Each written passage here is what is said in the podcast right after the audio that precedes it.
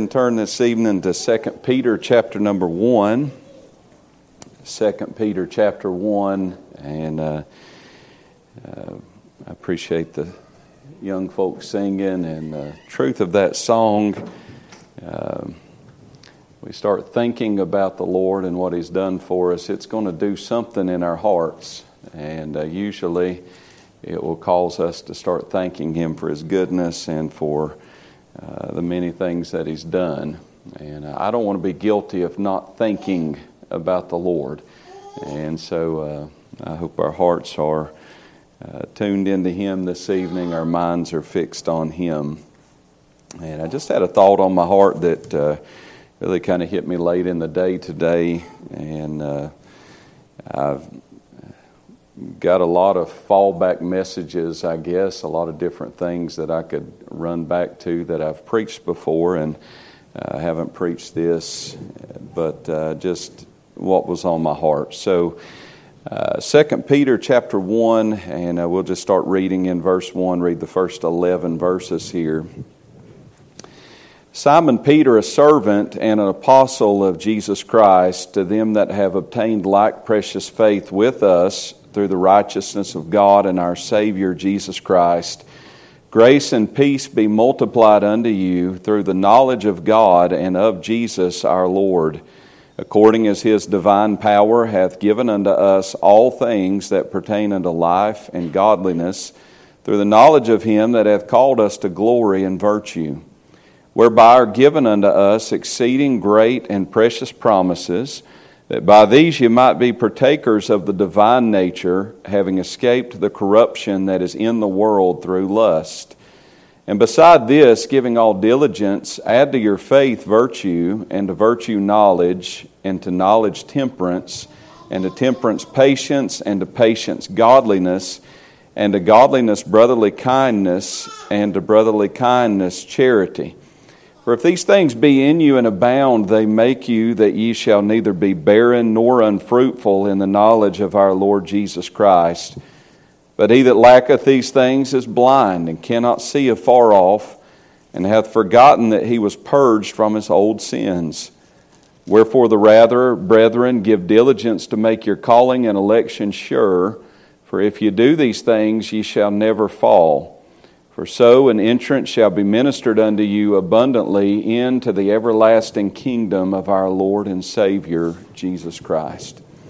Let's have another word of prayer if you'll pray with us. Father, thank you again for the day that you've given to us. Thank you for your many blessings upon us.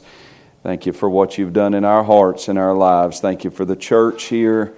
We ask your blessing upon us as we've met together tonight. We ask you to bless your word to bless our uh, teachers as they instruct our young people. I pray you'll give us all ears to hear uh, what your Spirit would say to us. Help us now. We'll thank you for what you do. In Jesus' name, amen. I'm going to primarily be taking the thought tonight from verse number 5 through verse number 7 and uh, just I want to give you, if I could title it, it would just be a word against complacency. A word against complacent, uh, complacency. Now, Christianity, as we know, has a lot of highs and a lot of lows in it. And uh, spiritually speaking, uh, we have some very high places. I'm glad we do. And uh, sometimes uh, it gets so uh, high in our hearts and in our spirits that we I really do agree with many preachers who say if it gets much better, we're going to have to have a glorified body to enjoy it. And uh, thankfully, the Lord has let us sense some of that in our own lives, and uh, I'm grateful for His presence, grateful for the high spiritual places He brings us. There's low places too, don't really focus on those. Uh, but we do have our valleys, and we have our times of testing, and times when uh, maybe the Lord is withholding his manifest presence or some of His graces that we need, and He does it for a reason. He does it to draw us closer to Him, to work patience in our heart. And uh, spiritually, we understand this, but also just on a very practical level, a lot of times we go from uh, high spot to high spot. And we've, we've just come off of one of those high places for us as a church. Uh, the meeting that the Lord blesses us with. Uh, it's, a, it's a taxing time, but a very high, high point in the year for us. And I know a lot of times we start thinking ahead to uh, what the next high spot is going to be, and then uh, uh, sometimes we don't get to that quite that quickly. We start thinking about the lull where we get to rest a little bit. Uh, but uh, we do have times where experientially we can go from busyness to idleness to busyness to idleness, real highs and lows in our walk with the Lord. And I thought about this today and how that the Lord really never gives us a license for complacency. And uh, I know sometimes we get through things, we get through all the, uh, the work that's going on, the preparation for certain things like the meeting or trip to camp or different things. And it's almost like we internally, whether we would say it or not, we feel like we can exhale and take a little break and just coast for a little while. But Really, God's Word never permits that. It never gives us any encouragement to slow down in our walk. And it certainly gives no license for a complacency. In fact, two times in our text, we'll read a word that Peter uses. He uses it three times in 2 Peter, and it, it really is one of the strongest words in the English language that is uh, an opposite of the word complacent, and it is the word diligent. And Peter uses it right here in verse number five. Beside this, giving all diligence, he said, add to your faith virtue, to virtue knowledge, and he goes on. And then also in verse number 10, wherefore the rather, brethren, give diligence to make your calling and election sure. And then as he closes out the epistle, he comes towards the end in chapter 3 and verse 14 and he says, Wherefore, beloved, seeing that you look for such things, be diligent that you may be found of him in peace, without spot and blameless. Diligence. This is a word against complacency. And uh, may the Lord help us to have a diligent spirit and a diligent heart before Him. Uh, the word that we find first in 2 Peter 1 5, it, it bears with it the idea of of using speed or of having eagerness and earnestness before the Lord. And, and essentially, what he is saying is make haste. Make haste to grow in the Lord. Make haste to add to your faith virtue and to virtue knowledge and knowledge temperance and so on. And then 2 Peter 1 and verse 10, it's a different word, very similar. When he says, Give diligence to make your calling and election sure, it means to make haste. And uh, it means to be prompt. It means not to be late. Don't be late to the party when it comes to examining your heart and making sure that you are in the faith, that you are indeed saved. And it deals with putting forth exertion and putting forth effort.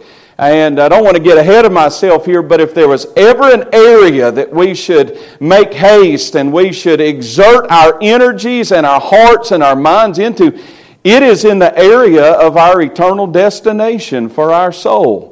Give diligence to make your calling and election sure. Make sure that you have a real interest and real saving faith in the Lord Jesus.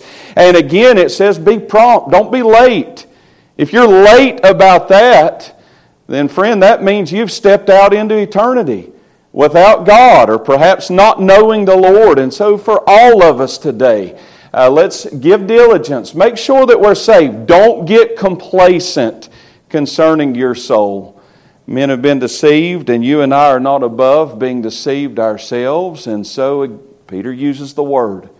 Give diligence. Make sure that you're ready to meet the Lord. And then uh, 2 Peter 3.14 uses the same word as he does in uh, chapter 1 and verse 5. And it deals with our, our sanctification. It deals with our separation and our making ready for the coming of the Lord.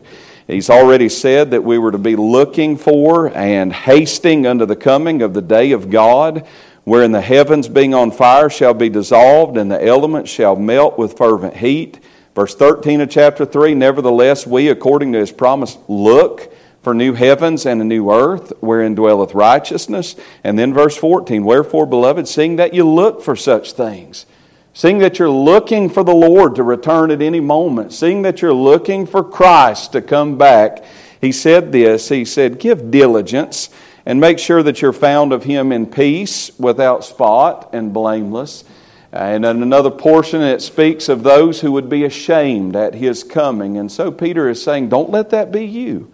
Give diligence to make sure if today were the day that you are ready for the Lord to return. And he, he speaks of salvation, he speaks of our spiritual growth, and he speaks of our sanctification or our separation. He uses the word diligence. Do not get complacent in these areas.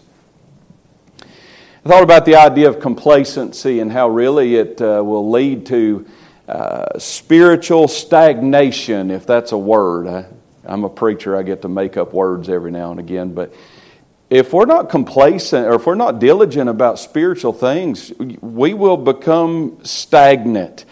And uh, God's work in our hearts as His people, it's not like a it's not like a pond that gets dug out in the middle of the road. I see some of them as we're traveling up and down Highway 4 here. One of them's just been recently dug out. It doesn't have anything feeding it, doesn't have anything coming from it.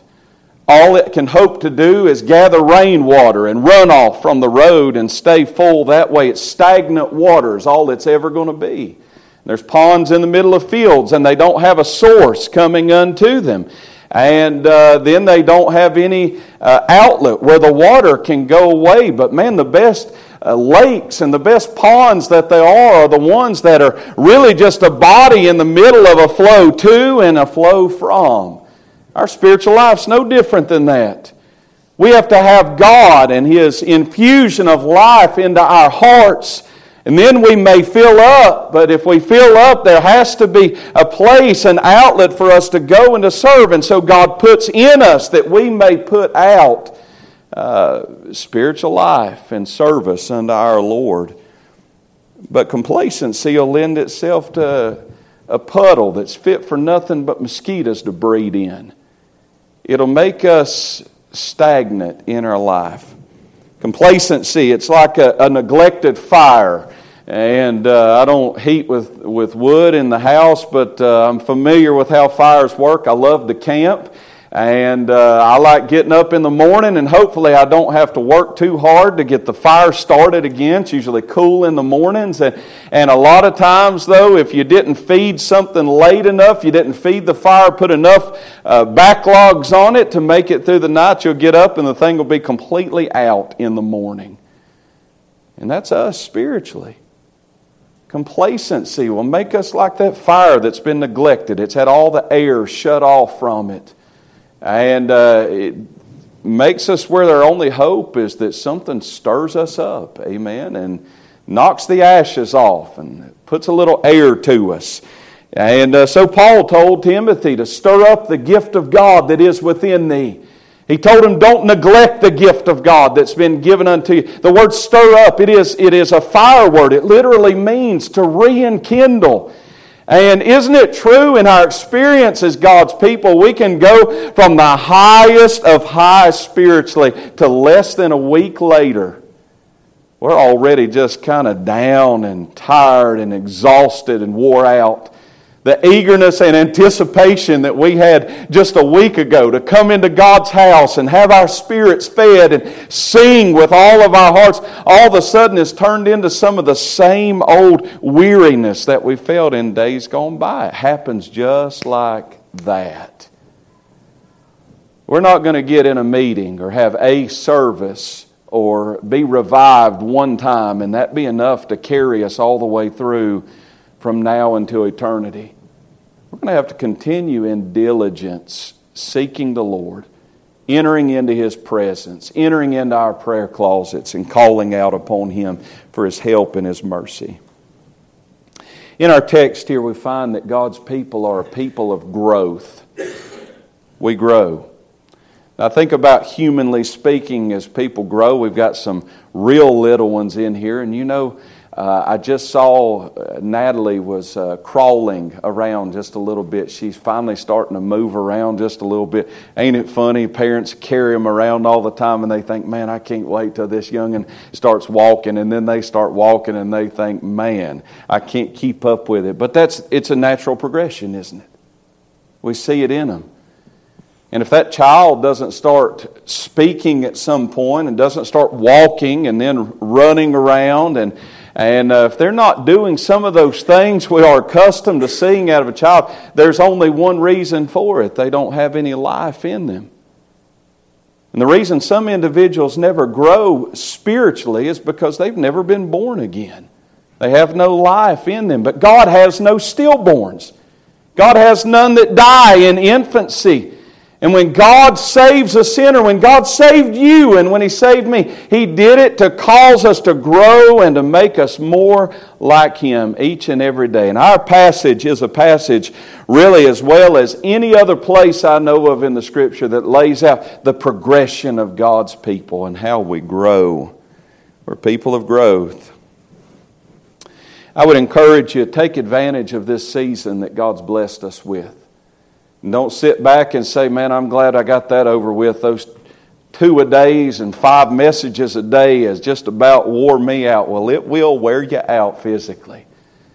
But man, when God does something for us and spiritually blesses us and revives our hearts, those are the times to really uh, just dig your heels in and go a little further with the Lord. Be diligent in the area of growing. I assure you from experience that it is a whole lot easier right now in these times when God seems to be blessing us with His presence. It is a whole lot easier to dive deeper into the Word and pray right now than it is in the cold times. Amen. Be careful to take advantage of the season that God's given unto us as His people. Notice with me here, we'll get right back to our scripture and I'll, I'll hasten through this and not keep you too long tonight. He said, Beside this, in verse 5, giving all diligence, here we go. No place for complacency, no room for complacency. A word Peter gives us against complacency in our spiritual life. He said, Here's what you are to do give all diligence to add to your faith. Now, we could stop right there and say, Well, faith is the beginning. Faith is how I first met God. Without faith, it is impossible to please God. So Peter starts at the first rung on the ladder, and he says, If you are saved, and in fact, he's already told us that uh, we are the same partakers partakers of the same divine nature that they are. We've obtained like precious faith, he said in verse number one. We've been given exceeding great and precious promises. So, so the assumption is that he is speaking to save people. His word is to those who have believed upon the Lord. He said, Every one of you have faith. Every one of you, as the people of God, you've started off in the same place. By grace are you saved through faith, that not of yourselves. It is the gift of God, not of works, lest any man should boast. This is where we started out at. We all started believing. God doesn't say just believe and go to heaven one day. He says believe and then grow in grace and in the knowledge of our Lord Jesus Christ. Faith is first, for without faith it is impossible to please God. So, provided that we have believed upon the Lord, he says, add to your faith. Don't just stop right there, but continue to grow in grace. Add to your faith virtue. This word virtue is an interesting word. It means manliness, it means valor. Now, I think I know what manliness means. You guys don't need to comment on that. I'm pretty sure I know what it means, and at least I get an idea in my head of what it means. And and valor, though, it's, it's a word we don't use a whole lot. In fact, the only, really, the only time I think about the word valor is when you think about somebody who pretends themselves to be something that they're not. We have several uh, military men in here, and uh, when a person pretends that they were in the military or, or even uh, embellishes their record and says that they were this or that while they were in the military, do you know what they are guilty of? They're guilty of stolen valor. It's the only time I ever think about that word. But uh, defining it, it literally means strength of mind. Add to your faith strength of mind. It is the enabling strength that grace gives us that allows us to be firm in the face of trouble. It's courage, literally, by definition. I thought of this and why Peter would, well, the Lord, of course, told him to write this, but why he would use this word first. And I think about the early Christians and the early church and how really, right after faith, the thing that they probably needed the most was valor, was virtue, manliness. We face little trouble in our day, but I want you to think about the people that Peter was writing to. The very fact that these individuals would profess faith in Jesus Christ as the Son of God would put a target upon their back. To go beyond a public profession or just a profession and make it public by following the Lord in believers' baptism would lend itself to you being cut off from society would lend itself to you losing all of your previous religious standing. Peter often only wrote to the Jews, and so that is the case right here in this general epistle. And he is telling them this is what you need after you believe. You need God to strengthen your heart and give you firmness and give you resolve that come what may, you are going to go with the Lord Jesus. They would face persecution. Thankfully, that's not something that we've known a whole lot of. But this was the first thing that they needed as Peter saw it virtue, manliness. I wasn't here Sunday, but uh, did I understand that uh, uh, Brother Brandon led in the song, I Have Decided to Follow Jesus? Is that right? All right. You know what that song is? It literally is a written song, it's written poetry that speaks of valor. No turning back. No turning back. Though none go with me, virtue rises up, added to my faith, and it says, I am going, I am following on, come what may in our life. Thayer said it is a virtuous course of thought, feeling, and action, and uh, it is moral excellence as modesty and purity. Lord, let me have resolve in my heart to follow you no matter where you will lead me and where your paths will take me. Add to your faith virtue. Then add to that virtue knowledge.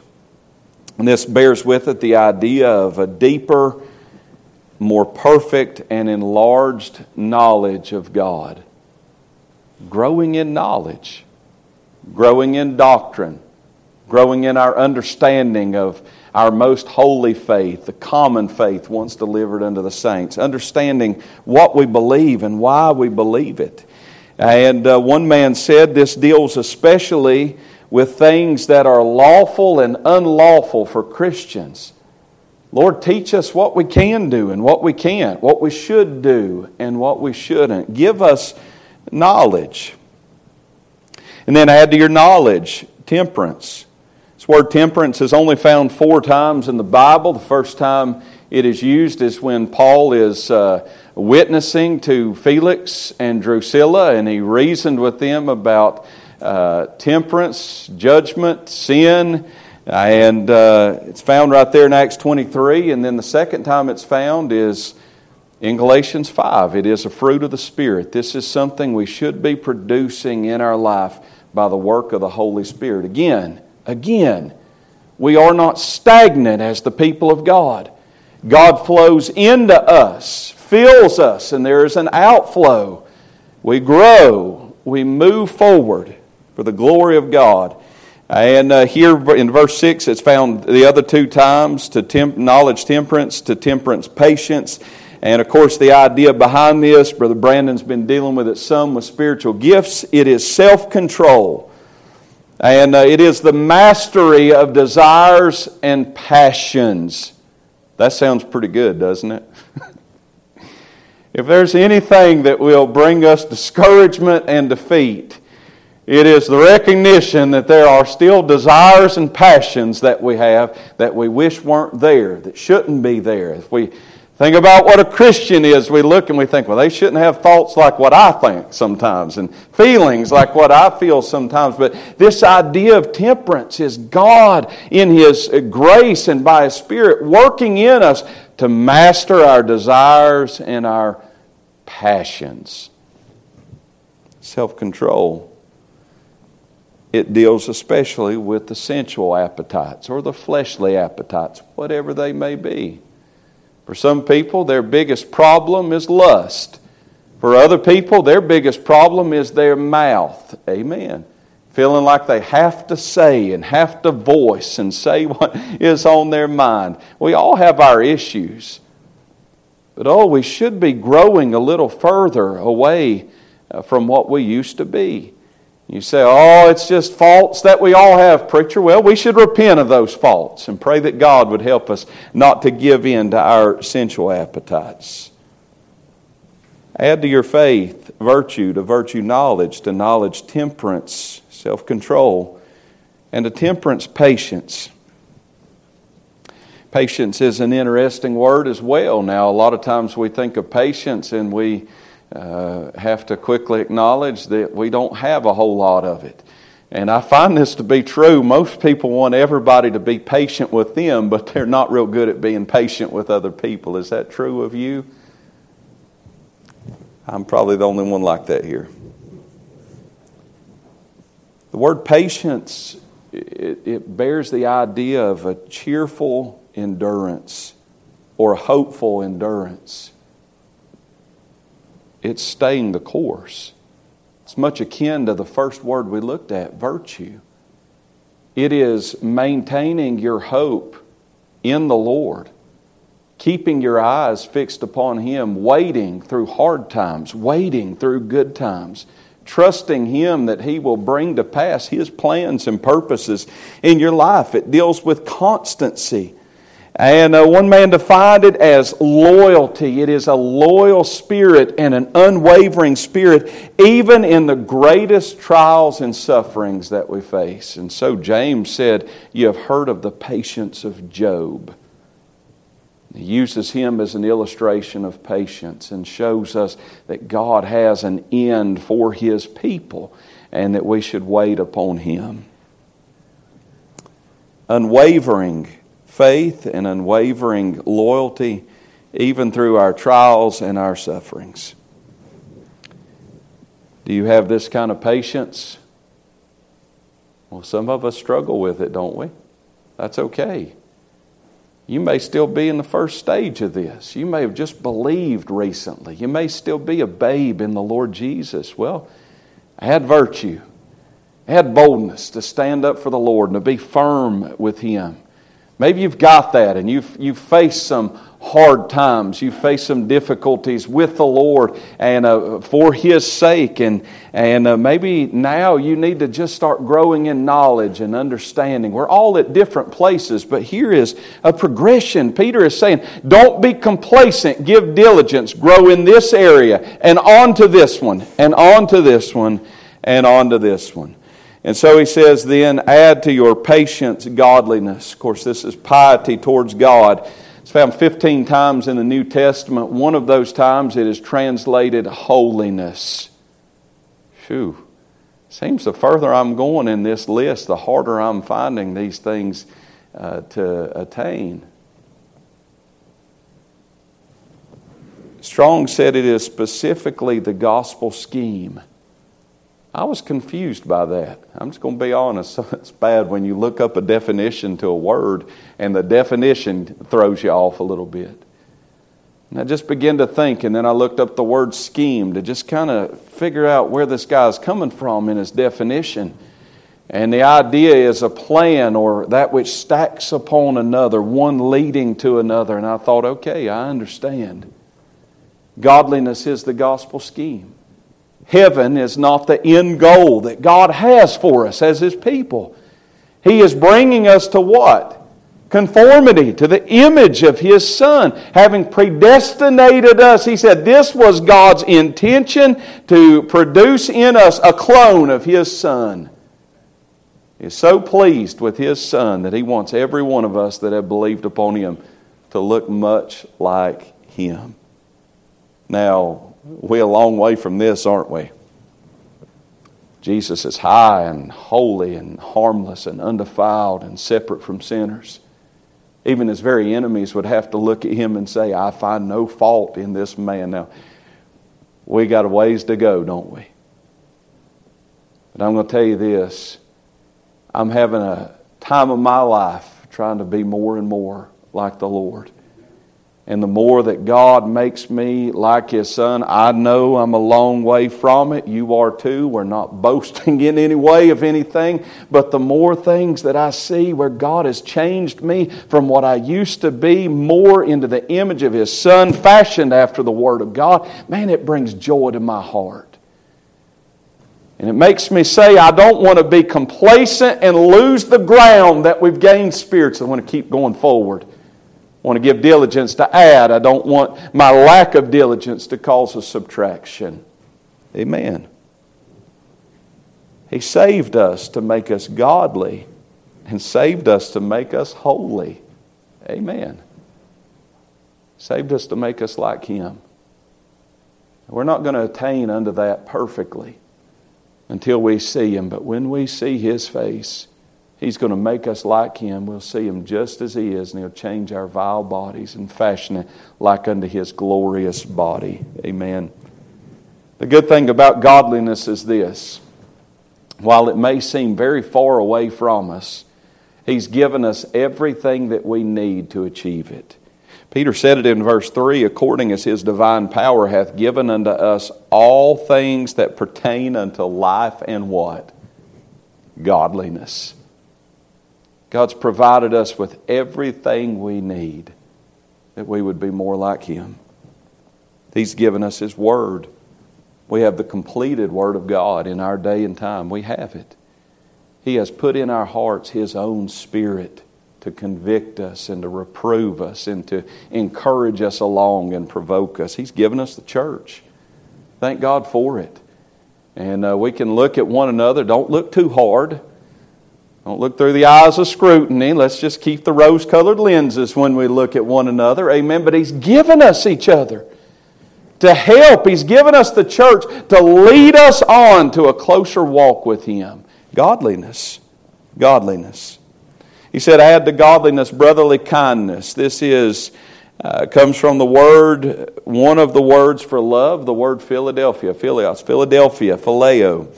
It deals with brotherly love. Add to your patience godliness, to your godliness brotherly love.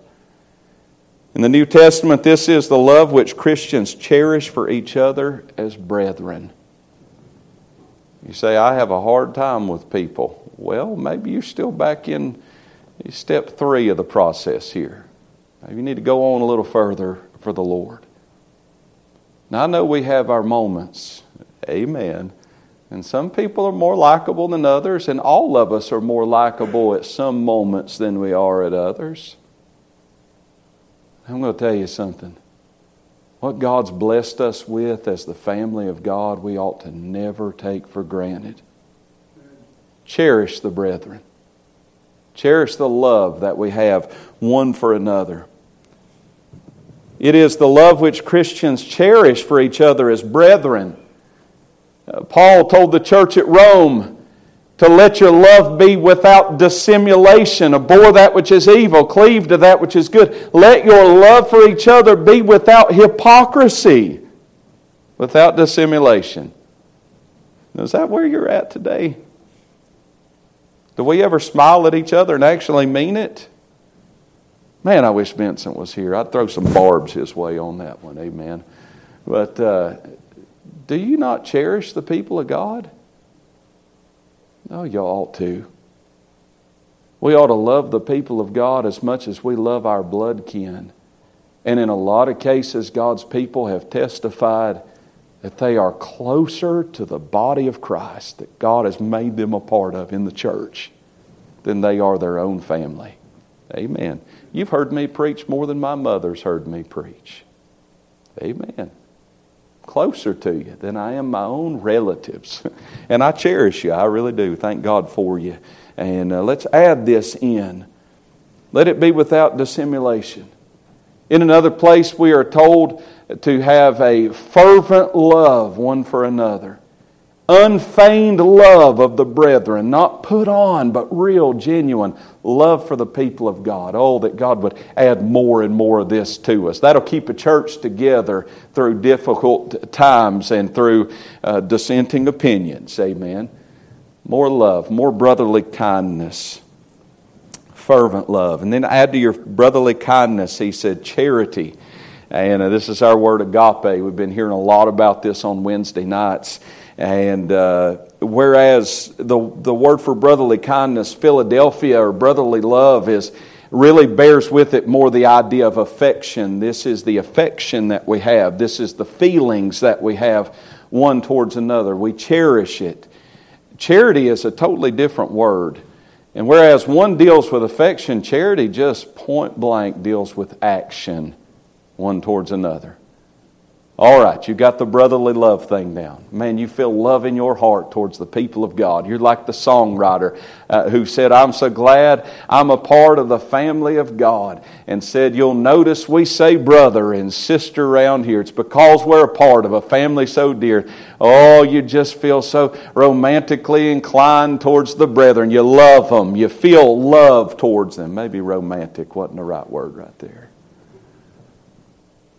you love, you feel love. But feeling love is a very small thing if the feelings have no follow up.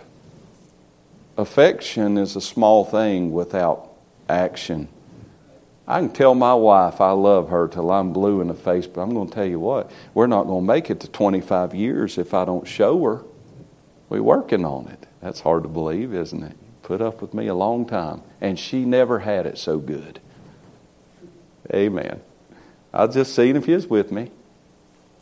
Action, action, charity, agape. It's an action word, isn't it?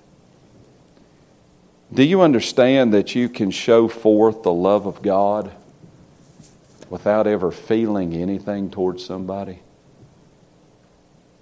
That's a progression you say, it doesn't sound like a progression to me. Sounds like cold hearted religion. Oh, no, not at all. That's a progression. Because Philadelphia love says, I'm going to love the people that I feel like loving. I'll do good to the people that I feel good towards. But charity, charity has nothing to do with feeling at all. This is the kind of love that we're supposed to have one towards another. That means you love when you don't feel like it. That means you show love towards somebody that maybe you don't feel a whole lot of love towards. This is where he closes out this list. 1 Corinthians 13 is that great chapter on charity. I'm going to read it to you. God says it better than I do. Though I speak with the tongues of men and of angels and have not charity, I am become as sounding brass or a tinkling cymbal. Wait a minute. What if I got virtue? You better keep on adding to it. What if I got knowledge? You better keep on adding to it. We're trying to get all the way through. We're trying to grow. We can't be complacent. No room for complacency, you see. If I have not charity, I'm as sounding brass, tinkling cymbal. Though I have the gift of prophecy and understand all mysteries, and here's our word, and all knowledge, and though I have all faith so that I could remove mountains and have not charity, I am nothing. Though I bestow all my goods to feed the poor, and though I give my body to be burned and have not charity, it profiteth me nothing. Here's our action word. God defines it Charity suffereth long and is kind. Charity envieth not. Charity vaunteth not itself, is not puffed up, doth not behave itself unseemly, seeketh not her own, is not easily provoked, thinketh no evil, rejoiceth not in iniquity, but rejoiceth in the truth, beareth all things. That's action believeth all things. That's action. Hopeth all things. That's action. Endureth all things. Charity never faileth. It's an action word. And while Philadelphia love for the brethren can be a love without dissimulation or hypocrisy, and it can be unfeigned love, agape love, charity towards the brethren, this kind of love is the kind of love that weeps with them that weep. It rejoices with them that rejoice. It bears the burdens of others. It causes us to pray without ceasing when we know that we have a brother in need or a sister in need. Now, I don't know about you, but I don't know that I perfectly have any one of these things in this list. Matter of fact, I don't even want to stand on the first rung and start tooting my horn and say, Oh, I believe so much. I've got faith. I just need to climb a little higher. Sometimes my faith isn't even so good. Brother and sister, until we have all of these things added, one on top of another and on top of another, there is no room for complacency. Stay diligent. Continue to press in further with our Lord. Seek His face more fervently. Now, let me just close with this. It is a blessing, like with so many other the promises of God and and the commands of the Lord, many of them are, are given and they, they just go ahead and tell us this is what the end result is going to be if you do this or if you don't do this. And this passage is no different. You say, if I give diligence, if I don't just be complacent, what will the return on my investment be? Seems like people worry about that a whole lot. Well, verse 8 If these things be in you and abound, they make you that ye shall neither be barren nor unfruitful in the knowledge of our Lord Jesus Christ. Paul said he would count all of his virtue, all of his works, everything that he had as loss. That what? That he might know Christ, fellowship of his sufferings, the power of his resurrection, that he might know him more, because Jesus was the treasure of his soul. And friend, to know Him more intimately should be all of our desire. We sing about it all the time. As the deer panteth after the water brooks, so pants my soul after Thee, O God. And I know when we enter into His presence, it has the, the divine outcome of working in us an even deeper hungering and a deeper thirsting after Him. We see others that enter in, maybe we think they got a little further than we did in their worship with the Lord, and we think, oh, I'd like to sense and feel and enjoy what they're sensing and enjoying. And friend, we all want to know the Lord better. And God works such a holy desire and thirst in us that we're not satisfied. Not satisfied. I don't want to be barren in my knowledge of the Lord. I don't want to be unfruitful in my knowledge of the Lord, not something up here. Deep in my heart, I want to know Him better and I want to know Him more. More of His presence, more of His saving fullness, see, more of His love who died for me. I want to know Him better and more. And so He tells us if these things be in you and abound, they make you that you're not going to be barren nor unfruitful in the knowledge of our Lord Jesus Christ. This diligence lends itself to a man or a woman who will never fall. That's what he said. Give diligence to make your calling and election sure. He said, For if you do these things, what's he talking about? He's talking about all that he's already said. If you add to, you add to, you add to. He said, You shall never fall. Verse 11, where we stopped reading, it sounds pretty glorious to me. What is the return on this investment? What comes my way if I don't give myself to spiritual complacency? For so an entrance shall be ministered unto you abundantly into the everlasting kingdom of our Lord and Savior Jesus Christ. Man, that sounds good to me. That's the return. To be complacent, though, brother and sister, there's a return on that as well. It's right here in our text. Verse 9. Verse 8 said, If these things be in you and abound, but verse 9 said, He that lacketh these things is blind, cannot see afar off. Notice this, and hath forgotten that he was purged from his old sins. I don't think I'm off base at all to say complacency will steal your assurance from you. Complacency causes eyes that were once enlightened to be darkened, causes us to not see things like we ought to see them. Amen. None of these things in verse number 9 seem quite as good as what's in verse 8, 10, and 11, do they? Let me just read this to you one more time. Beside this, that is, beside being saved,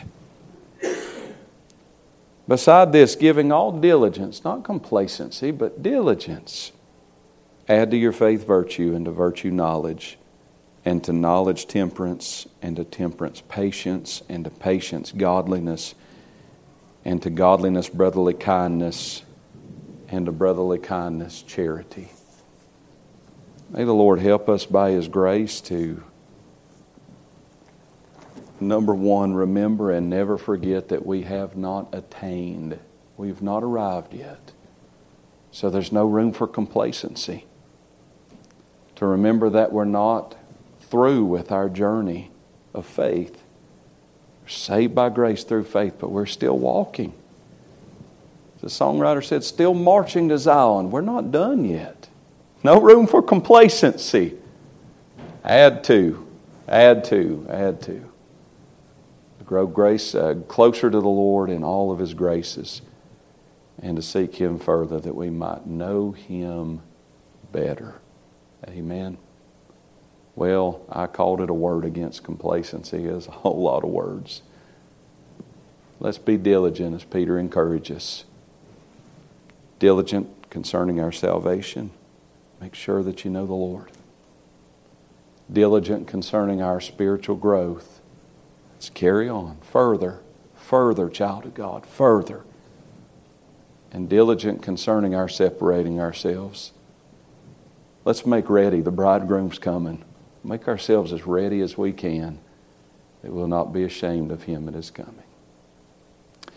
Father, we thank you for the Word of God. Thank you for how it teaches us and Lord, even your rebukes towards us as your people can be so gentle, and we thank you for it. We ask you to just help us as your people to grow. Lord, help us to, uh, to enjoy and to bask in your presence and goodness to us. Uh, but Lord, help us not to, uh, to grow content and complacent with where we are. I pray you make us all more like you. Help us to walk in the light of your word and in the guidance of your spirit. We ask you to bless the church, strengthen us, Lord, help us together, continue to work in hearts. We pray you would reach your hand to our loved ones that are lost and deal with them in mercy. And we pray that you would continue to bless us with your presence. We do love you. Thank you for loving us. Thank you for how again and again you demonstrate your love to our hearts. We thank you for what you're doing in these days. Just help us to be a part of it. In Jesus' name, amen.